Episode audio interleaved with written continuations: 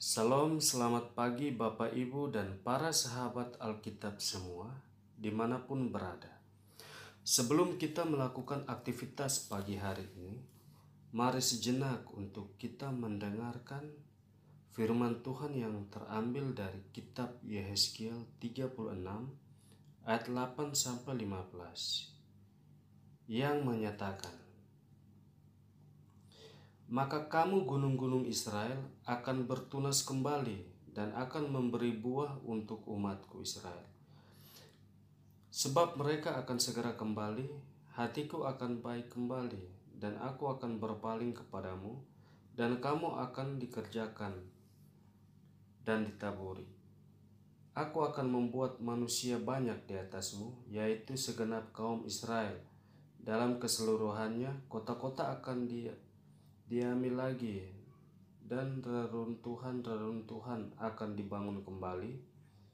Aku akan membuat manusia dan binatang banyak di atasmu, dan mereka akan bertambah banyak dan banyak dan beranak cucu, dan aku membuat kamu didiami kembali seperti keadaan semula, dan akan berbuat baik kepadamu lebih daripada keadaan dahulu dan kamu akan mengetahui bahwa akulah Tuhan.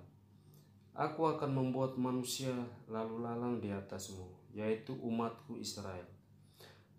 Mereka akan menduduki engkau, dan engkau akan menjadi milik pusaka mereka, dan engkau tidak lagi terus memunahkan mereka. Beginilah firman Tuhan Allah.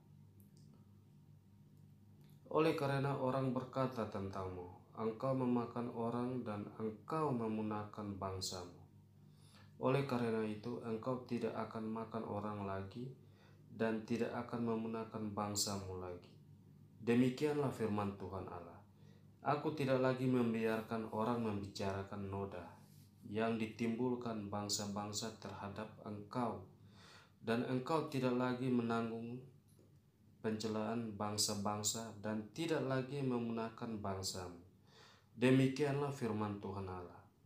Demikianlah firman Tuhan pada pagi hari ini bagi kita yang selalu mendengarkannya. Amin. Tema renungan hari ini adalah Tuhan memastikan janjinya terpenuhi. Tuhan memang marah dan merasa terhina saat umatnya diperlakukan tidak adil oleh sesamanya. Tanah yang dijanjikan Tuhan itu telah dirampas tak bersisa. Tentu ada kegamangan yang dirasakan umat Israel ketika mereka diperhadapkan pada kenyataan bahwa perjalanan mereka selama 40 tahun itu ternyata tak menghasilkan apa-apa.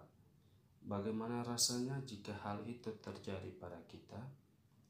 Namun Tuhan telah berjanji dan yang terus mendampingi perjalanan umatnya bukanlah Allah yang ingkar janji. Dia memastikan janjinya kepada Israel terpenuhi.